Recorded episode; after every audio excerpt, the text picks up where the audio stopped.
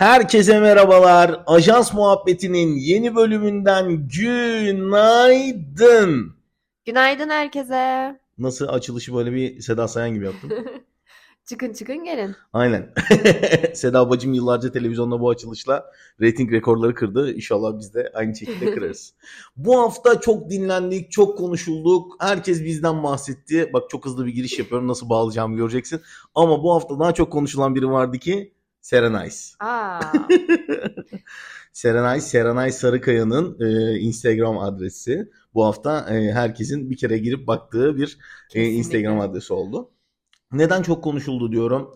E, zaten Şahmaran'la birlikte acayip derecede üstünde bir prim vardı. Yani Serenay Sarıkaya hashtagine neredeyse herkes bir kere girdi baktı. Hem görseller için hem de diziyle alakalı yorumları okumak için. Aynı şekilde bunu gören vay işte burada prim var diyen Disney Plus yapıştı gitti. Dedi ki bizde de Alice Harikalar Diyarı'nda var. Ay yapım dedi ki ya bizde çekmedik mi bu kızla bir dizi? Yayınlayalım bunun teaserını bu hafta. Bu ekmekten biz de faydalanalım dedi. Ve aile dizisinin fragmanını yayınladı. Bak Akbank bile reklamını girdi. girdi mi? Tabii canım ha. girdi. Herhalde şey falan dediler. Hadi hadi çocuklar kurguyu murguyu montajı bir an evvel to- toparlayın. Çabucak televizyona girmemiz lazım dediler. Direkt girdiler. Serenay uzun bir sessizlikten sonra güçlü bir çıkış yaptı o zaman. Sadece Serenay değil aile dizisi özelinde konuşacak olursak televizyona iş yapmayan Kıvanç Tatlıtuğ, Nejat İşler, Canan Ergüder ve Serenay Sarıkaya'nın buluştuğu bir iş geliyor. Zaten geldiği zaman konuşuruz evet. ama e, teaserından bile çok konuşuldu, çok söylendi. Galiba tatlı bir iş olacağı benziyor. Hadi bakalım. Ee, sadece yazarından bahsetmek istiyorum. Yazar benim çok sevdiğim Hakan Bonomo, değerli Can Bonomo'nun e, kuzeni evet. kendisi. E, daha öncesinde çok tatlı işlerini izlemiştik. Detaylı şekilde anlatırım sonra. Tamam. Nasıl böyle hep konuşacağımız şeyleri önümüzdeki program konuşuruz. Detaylı evet. şekilde anlatırım falan filan bilmem ne diyorum. Bu sayede devamlılık sağlıyorum. Evet, bir heyecan da yaratıyoruz. Tabii. Devamı sonraki bölümde. Evet. Arkası yarın. Parmaktan sonra. Tabii ben e, radyo döneminden geldiğim için arkası yarınları iyi bilirim. Hey hey dede. Şimdi geçen programda belki konuşuruz diye konuştuğum Ömer var ama ona geçmeden önce senin bu hafta Allah dillerinden düşürmediğin bir ee, güneş yanığı var. onu dinleyelim senden. After Sun yani. Dillerimden düşürmediğim değil, herkesin dilinden düşmediği bir film. Gerçekten çok fazla beğeni aldı. Herkes tarafından övgüler aldı. Gerek sinema eleştirmenleri olsun, gerek normal izleyiciler olsun. Charlotte Wells'in ilk uzun metrajlı filmi. İlk uzun metrajlı filmini yapıyorsun ve herkes tarafından çok beğeniliyor. Ne hissedersin? Yani şimdi bir yandan mükemmel bir şey seni acayip derecede motive eder muhtemelen ama bir yandan da şöyle bir durum yani bir sonraki filmlerin için büyük bir yük üstünde aslında. Aynen öyle. Şimdi filmde babayla kızın 90'ların sonunda geçirdiği yaz tatilini izliyoruz. Babayla kız arasında bir soğukluk var. Bu soğukluğu gidermek için de yaz tatilinde beraber vakit geçirmek istiyorlar. Normal People'dan bildiğimiz Paul Mescal oynuyor filmde. Bunun dışında çok da bilindik oyuncular yok. Türkiye'ye tatile geliyorlar. 11 yaşında Sophie ve babası. Filmde biz Sophie'nin aslında anılarını izliyoruz. Yani bu tatilde anılarını kameraya kaydediyorlar ve 20 yıl sonra yaklaşık 20 yıl sonra da bu anılarını tekrar izliyor. Aslında filmde hani böyle çok da harika diyebileceğimiz pek bir detay yok. Ama aynı şeyleri yaşamış yani babasıyla arasında sorunlu olan, sorunları olan kişilerin filmde kendilerini kolaylıkla özdeşleştirebileceklerini düşünüyorum. Bu nedenle de beğendiklerini düşünüyorum açıkçası. Diğer yandan işte gayet sıradan bir film. Konuları belki de kopuk diyebileceğimiz türden. Bu kopukluk geçmişteki görselleri, geçmişteki videoları izlemesinden mi geliyor? Aynen öyle. Yani hani tek bir düzlemde ilerlemiyor hikaye. Anıdan diğer anıya atlıyoruz. Aslında baktığımızda hani anı dediğimiz şey de insan hafızası da bu şekilde ilerliyor. Çok mantıklı bulabiliriz. Ama dediğim gibi hani bir hikayenin içine girmek için zor bir tür. Senin böyle babanla aranda oluşamayan bir bağ var mı? Oluşamayan mı? Oluşamayan. unutamadığım anılar mı? Benim babamla unutamadığım anıları anlatacak olsam buna değerli dinleyicilerimiz değil e, herhangi bir psikiyatri kliniği bakması lazım. Ciddi e, travmalar var onun altında. O zaman madalyona gitmezsin bir Gülser Budayıcıoğlu'nu dinlettirmezsin. Aynen de anlatıyormuşum ertesi gün televizyonda izliyormuş. Bunun dışında filmi ben iyi olarak nitelediğim bir özelliği tek ve belirli hikayeyi anlatmaması aslında geleneksel anlatı yapısını yıkması açısından film için özel bir yerde. Yani sinema dünyası için özel bir yerde. İlk filmde bunu yapması yönetmenin de aslında tarzını belirleyen bir şey. Acaba diyorum ileriki filmlerinde de bu şekilde mi ilerleyecek yoksa geleneksel yapıya bir giriş yapacak mı? Bunu merak ediyorum.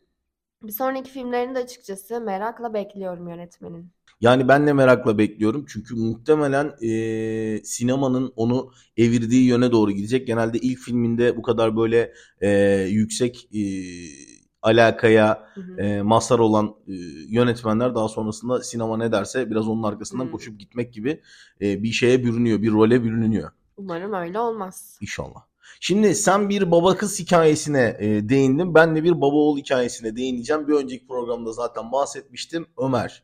Ömer şu anda televizyonun en cici işlerinden, en böyle dikkat çeken işlerinden bir tanesi. Aslında cici değil de travmatik bir iş demek lazım. E, ama Ömer'in esas e, alındığı iş daha travmatik. E, söylemiştim bunun uyarlama olduğunu. Evet. Şitizel diye bir yapım var. Bir Yahudi e, yapımı, İsrail yapımı e, bir film. İsrail'de ultra ortodoks Yahudi bir ailenin e, çocuğunun hikayesini anlatıyor aslında Şitizel. Şitizel de aynı Ömer'deki gibi işte çok e, dinle e, haşır neşir olan bir babanın e, biraz daha böyle işte dinden kopan oğlunun hikayesi ve işte e, aslında kendi aile kurallarına uymayan bir kadına aşık olmasıyla birlikte biraz daha dinden uzaklaşma hikayesi. E, Şitizel'i ben daha öncesinde izlediğimde yine şimdi tekrar bölümlerine dönüp baktım. E, çok net bir şekilde şunu görüyorum. Ana karakterimizin e, dini sorguladığı ve dine dair işte yani Yahudiliğe dair net çelişkilerini sesli şekilde ifade ettiği anları görüyoruz. Ama bizde işte bizdeki yapımda Ömer'de böyle bir şey olmamış. İşte televizyona biraz daha aslında yumuşatmışlar, uyarlamışlar gibi bir durum var. Bizde bir tık daha e, sanki aşk hikayesine yoğunlaşılmış gibi bir durum var ve beni çok rahatsız eden gerçekten Ömer'de inanılmaz kafa sesi duyuyoruz. Herkesin kafa sesini dua şeklinde duyuyoruz ve dizinin e, yaklaşık 20 dakikası 25 dakikası falan bu şekilde geçiyor. Biraz e, yoğun bir mesai harcıyorlar bu duruma. Bu galiba Ştizel'deki yapıyı yapamadıkları için yani Ştizel'deki e, eleştirel yapıyı yapamadıkları için asla aynı şekilde söylemiyorum Ştizel'i. Her seferinde farklı şeyler söylüyorum da zor bir kelime ama yani. E, yapamadıkları için galiba e, Türk dizilerinin çok kullandığı bir şeyi yapmışlar. Skandal sahne. Yok artık diyebileceğimiz sahneler. Selahattin Paşalı'nın yani Ömer karakterinin e, ezanı okuduğunda ezanı e, Türkçe altyazılı gördüğümüz bir sahne var ki hani böyle bir şeye e, yer vermelerine gerek var mıydı yok muydu üzerinden çok konuşuldu. Bir de e, ağlayan bir çocuğu e, annesi evde yok diye çocuğun ablası sadece hani süt gelmemesine rağmen hani işte uyutmak için sakinleştirmek için emzirdiği bir sahne var. Bu sahne de çok skandal oldu. Özellikle işte sahnede işte hem kullanılan müzik hem işte e, o anı kendileri büyütmeleri bilmem ne yapmaları bir de işte kızının lise kıyafeti üstündeyken bunu yapması falan aslında çok tatsız e, görüntülere yol açtı. Bunun üzerinden de çok e, eleştirildi, konuşuldu ama şu anda Ömer e, devam ediyorsa bence bunun sebebi kesinlikle oyunculuklar. Yani Selahattin Paşalı olsun, Gökçe Bahadır olsun, özellikle Barış Falay olsun hakikaten döktürüyor yani. Döktürüyor deyince Barış Falay'ın gerçekten döktürdüğü Ba- ba- Barış Falay'ın Barış. Falay'ın döktürdüğü video olsa bir anda o karakterden o karaktere geçse inanılmaz oluyor. Çok iyi olurdu. Yani Ömer yapımı böyle benim gözümde ne kadar yayın hayatı sürer çok uzun sürmez gibi geliyor. Böyle bir şey kehanette bulunmayayım, kötü kehanette bulunmayayım ama yani Şittizel 3. sezonunu şu anda tamamladı. Ömer'in akıbetini bilmiyorum.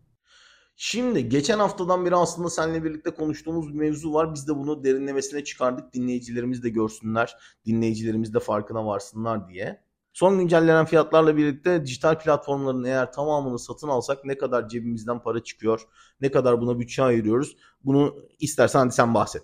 Bahsedeyim. Şimdi Netflix'e aylık temel olarak bir üyeliğiniz varsa 97.99 TL ödemeniz gerekiyor.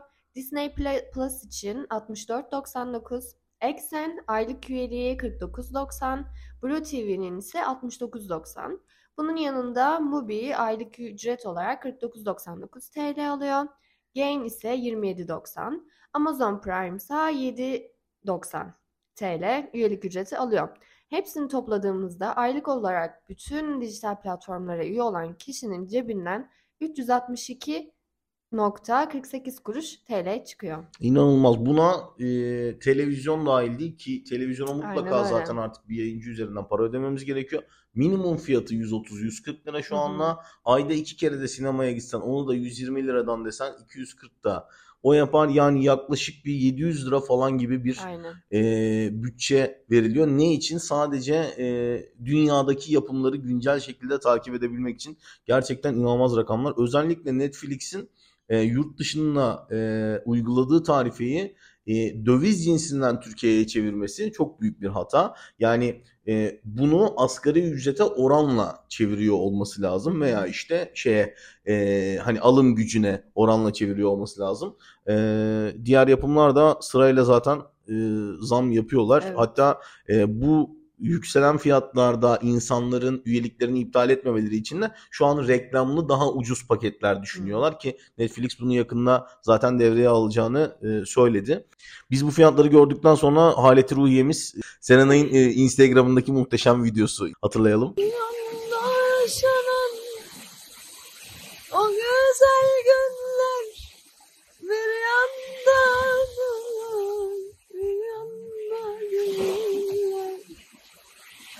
Döndük. E, aynı bu vaziyetteyiz işte yani. Aynen öyle. Peki şimdi ben bir şeyden bahsedeceğim. Biraz böyle e, dikkatimi çeken beni rahatsız eden bir şey var. Şimdi dünyada e, uluslararası bir iş yaparken, uluslararası bir yapım ortaya çıkartırken e, başta Netflix olmak üzere bu yayıncıların hepsi şey gibi bir kaygıya düşüyor. Ben bu karakterlerin arasına her milletten neredeyse bir karakter koyayım ki e, bu dünya genelinde universal bir iş olsun ve işte hani e, herkes tarafından izlensin. Herkes kendinden birini bulsun ve Hı hı. işte e, o diziyi e, aktif şekilde takip etsin ya da işte filmi aktif şekilde takip etsin. E bakıyorsunuz bütün kastların içerisinde mutlaka bir tane siyahi karakter, mutlaka bir tane Asyalı karakter, mutlaka bir tane Avrupalı karakter, mutlaka bir Türk karakter ki bunu e, Into the Night'ta çok net şekilde görmüştük. Karakterin adını hatırlamıyor kimse. Türk Evet. diye hatırlıyor. Adama Türk diye hitap ediyorlar falan. Ki bundan dolayı da hani çok fazla izlendiği için Into the Night işte spin-off işini çektiler Türkiye'de. E, Yakamos, Yakamos. e, S245'ti galiba işte Kıvanç Tatlıtuğ'un oynadığı. Yani e, dünyada hangi ülkelerde çok fazla izleniyorsa o karakterleri içine sokmaya çalışıyorlar. Benetton kataloğu gibi. Resmen yani e, bir katalog çekiminde hani farklı milletlerden insanları görüyormuşuz gibi. Ama bu dijital yayıncılar burada da durmadı. Kendi yazdıkları kurgusal hikayelerin içerisine farklı milletlerden insanlar koydukları gibi sinemada veya daha önceki yapımlarda farklı versiyonlarını gördüğümüz karakterlerin de ırklarını değiştirdiler. Hı. Yani sanki böyle şeymiş gibi anlaşılmasın. Hani rahatsız oluyormuş gibi anlaşılmasın da örnek veriyorum işte Targaryenleri görmüştük şeyde e, Game of Thrones'da işte aynı şekilde siyahi Targaryen koydular. Evet. İşte elfleri görmüştük bütün Hobbit serisinde. İşte siyahi elf yaptılar dizide. Ya da işte Witcher'da siyahi karakterler yaptılar. Normalde hiç e, oyunda olmayan bilmem ne olmayan. Bununla da yetilmedi dijital platformlar ve tarihte gerçekten bildiğimiz karakterleri artık ırklarını değiştirerek veya işte kimliklerini değiştirerek vermeye başladılar. The Magnificent Turk e, dizisi geliyor biliyorsundur. Ve bu dizide Atatürk başrol mü olacak yoksa Atatürk hikayenin içerisinde mi geçecek bilmiyorum ama Atatürk'ü oynaması muhtemelen karakterlerin hepsi siyahi. Yani yorumsuz. Diyecek bir şey yok. imkansız bir şey. Yani çünkü. burada şöyle bir noktaya geliyoruz artık. Yani gözünüz mü görmüyor? Yoksa hani bunu sırf Türkiye'den tepki almak hakkında konuşturmak için mi yapıyorsunuz ve e, bununla elinize ne geçiyor yani gerçekten ve karakterlerin hiçbiri simayen de Atatürk'e Evet. benzemiyor. Hani eğer öyle bir şey olsaydı onu da anlayacaktım ama simayen de Atatürk'e benzemiyor. Yani ne bileyim herhalde kendileri ellerinde bir boya paletiyle hadi şunu yapalım hadi bunu yapalım. E, kimden tepki alırız, kimi kızdırırız, kimi kızdırırsak daha çok izlenme alırız falan diye düşünüyorlar. Ee, ben açıkçası böyle bir yapımın Türkiye'de e, çok ciddi e, tepki alacağını düşünüyorum. Eğer gerçekse bu Kesinlikle. hikaye e, ve e, vizyona girecekse, vizyona diyorum, yayına girecekse Türkiye'de e, gerçekten çok tepki alacağını düşünüyorum. Ben de aynı şekilde Türkiye'de izlenme sayısının da çok düşük olacağını düşünüyorum. Bana da öyle geliyor. Yani bu bayağı bildiğin şey gibi. Zokora'ya ırkçılık yapıldığı zaman Trabzon taraftarı kafasına siyah bira poşeti geçirip hepimiz Zokora'yız, hepimiz siyahız diye pankart açmışlardı. Ya bayağı onun gibi bir durum yani. Ya umarım gerçekleşmez. Bu sadece bir tanıtımdır. Umarım ben de ben de PR olduğunu düşünüyorum. Şimdi bakıyorum konuşacağımız bir şey kaldı mı? Yapacağımız şaka kaldı mı? Madalyon yapılmış, işte Zokora yapılmış. Tamam bence. Merve Bolur kaldı gibi. Merve Bolur şakam vardı bir tane. Onu yapmadık. Ee, Merve Bolur Bihter'i oynamak istiyor. Doğru mu? Evet. Kendisi de hatta bununla alakalı video paylaşmış galiba. Instagram'ında tamam Merve Bolur bu kadar Bihter'i oynamak isterken gidip de cücük boylu Faraz Zeynep Abdullah'ı oynatan yapıma da yazıklar olsun be kardeşim. Şu kızın bir görün be. Ya Ondan iyi Bihter oynayacak kimse de yok abi. Ondan daha sarkastik kimse yok Türkiye'de. bence de katılıyorum. Hem tip olarak da benziyor. Bence Benziyor gayet ya. iyi kotarabilir. Oynamaz mı? Oynar. On numara olurdu valla. Arkandayız Merve. Arkandayız Merve. Peki. Haydi söyleyelim bize nereden ulaşabilirler? Bize ajans muhabbetinin Instagram hesabından, ajans muhabbetinden ulaşabilirsiniz. Benim Instagram hesabım Halil Vitki. Benimki de Sema Durak. Bizi Spotify'dan dinleyebilirsiniz. Bundan sonrasında her pazartesi yayındayız. Sizi çok seviyoruz. Ha şeyi diyecektim bak unuttum. E, Mubi'de ajans muhabbeti hesabını açtık. E, ve Mubi üzerinden e, beğendiğimiz gerçekten dikkatimizi çeken yapımları e, oraya ekleyeceğiz. Kendi profilimize ekleyeceğiz. Galiba görebiliyorsunuz oradan. Hani belki birazcık e, ortak kafada buluşuruz. E, işte beğendiğimiz, eklediğimiz filmler üzerinde de konuşuruz diye düşünüyorum. Bizi Spotify'dan takip ederseniz çok mutlu olurum. Instagram'dan da paylaşın be. Ha, yok mu be? Yok mu be bir story be? Bir story be nedir yani ya? Sizi seviyoruz. Bay bay. Hoşçakalın dinlemeye devam edin. Görüşmek üzere. Bölüm henüz bitmedi. Biz bölümü kaydettik. Bölümü kaydettikten sonrasında teşekkür etmeyi unuttuğumuz biri olduğunu fark ettik. Muhteşem jingle'ımızı yapan Mert Paker'e nazımızı çektiği için, revizelerimizi çektiği için çok teşekkür ederiz. Teşekkürler Met Peyka. Met Peka.